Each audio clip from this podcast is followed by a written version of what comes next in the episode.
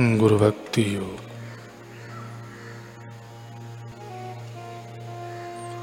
अगर आपको इस संसार के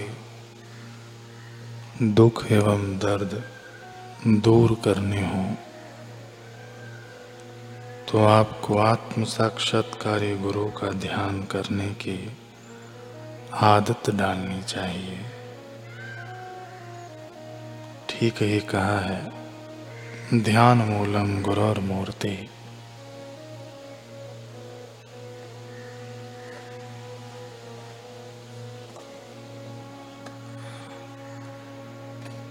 गुरु की सहाय के बिना कोई आत्मज्ञान पा नहीं सकता।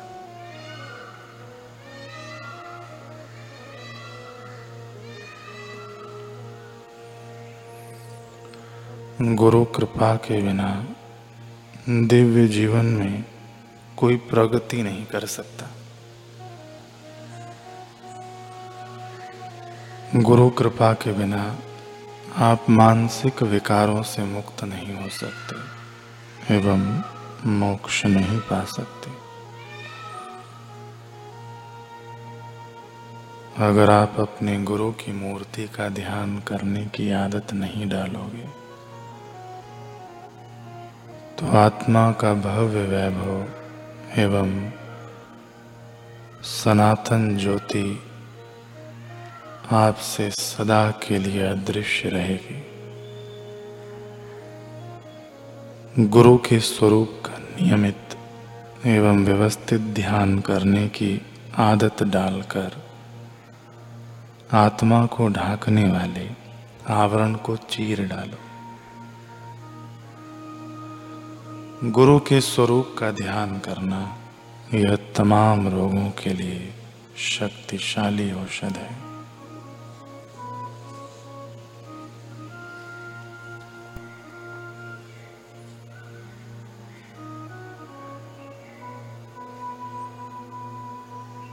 गुरु भक्ति की महिमा गाते हुए भगवान शिव जी माता पार्वती जिसे कहते हैं। आकल्प जन्म कोटि नाम, यज्ञ व्रत तप क्रिया।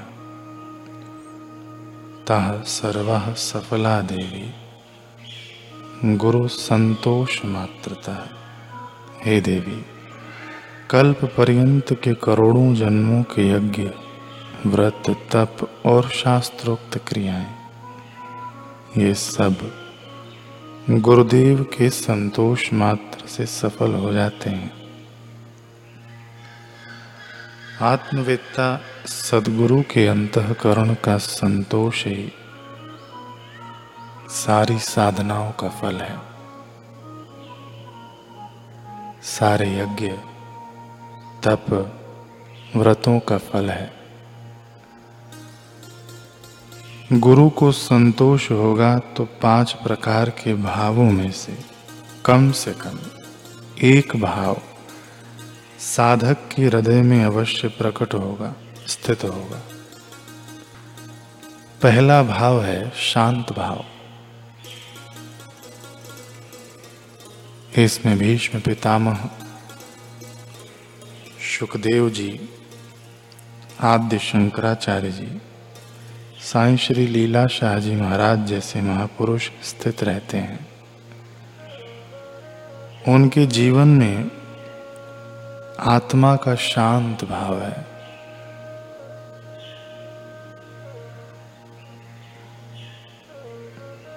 हर परिस्थिति में शांति कोई फरियाद नहीं। जो होता है वाह वाह, जो गुजर गया वाह वाह।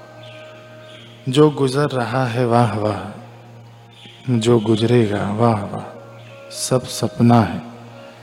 बीतने दो, अपने कर्तव्य का निर्वाह करना। लेकिन मन में अशांति नहीं लाना, क्योंकि यह सब ईश्वर की सृष्टि का विधान है। जो अपने कल्याण के लिए होता रहता है। जैसे माँ बच्चे को नहलाती है, धुलाती है, उसकी नाक दबोचती है, तब भी उसका भाव हित करने का है और कपड़े पहनाती है, मिठाई खिलाती है, तब भी उसका भाव बेटे का हित करने का है। ऐसे ही दुख, कष्ट, मुसीबतें आती हैं। तब भी हमारे अंतकरण की शुद्धि के लिए, हमारे हित के लिए भगवान की गुरु की व्यवस्था है और सुख सुविधाएँ हमें मिलती हों, तब भी हमारा उत्साह बढ़ाने के लिए, हमारा कल्याण करने के लिए व्यवस्था है। दूसरा भाव है दास्य भाव। हनुमान जी के जीवन में दास्य भाव है। भगवान मेरे स्वामी हैं और मैं उनका दास हूँ।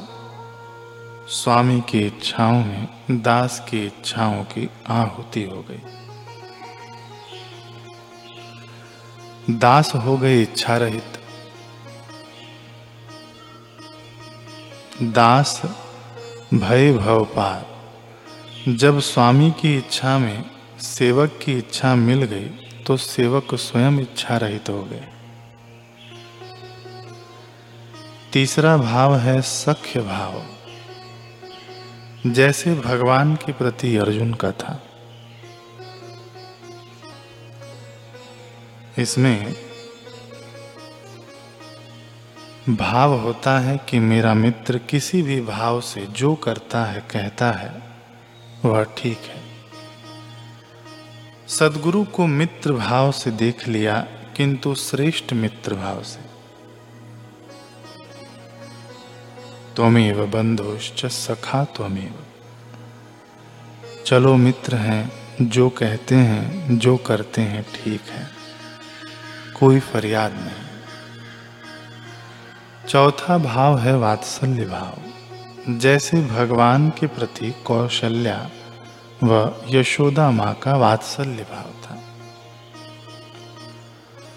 और पांचवा भाव शिष्य में माधुर्य भाव। जैसे गोपियों व ग्वालों का भाव था। भगवान को स्नेह करते समय देखते ही आनंद ही आनंद, प्रेम ही प्रेम से हृदय भर जाता।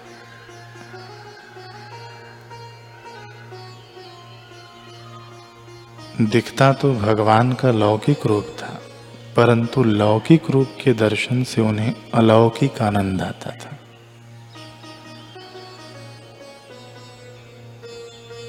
यही आनंद सतशिष्य अपने सदगुरु के दर्शन करके प्राप्त कर लेता है। लौकिक रूप से देखने वालों को श्री कृष्ण लौकिक दिखते हैं।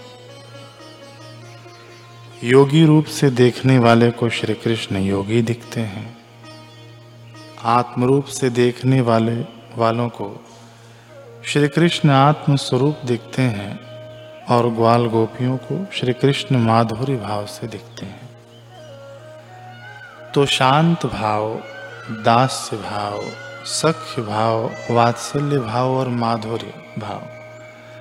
इन पाँचों में से कोई भी भाव ईश्वर या सदगुरु के प्रति आ जाए तो कल्याणकारी हो जाता है।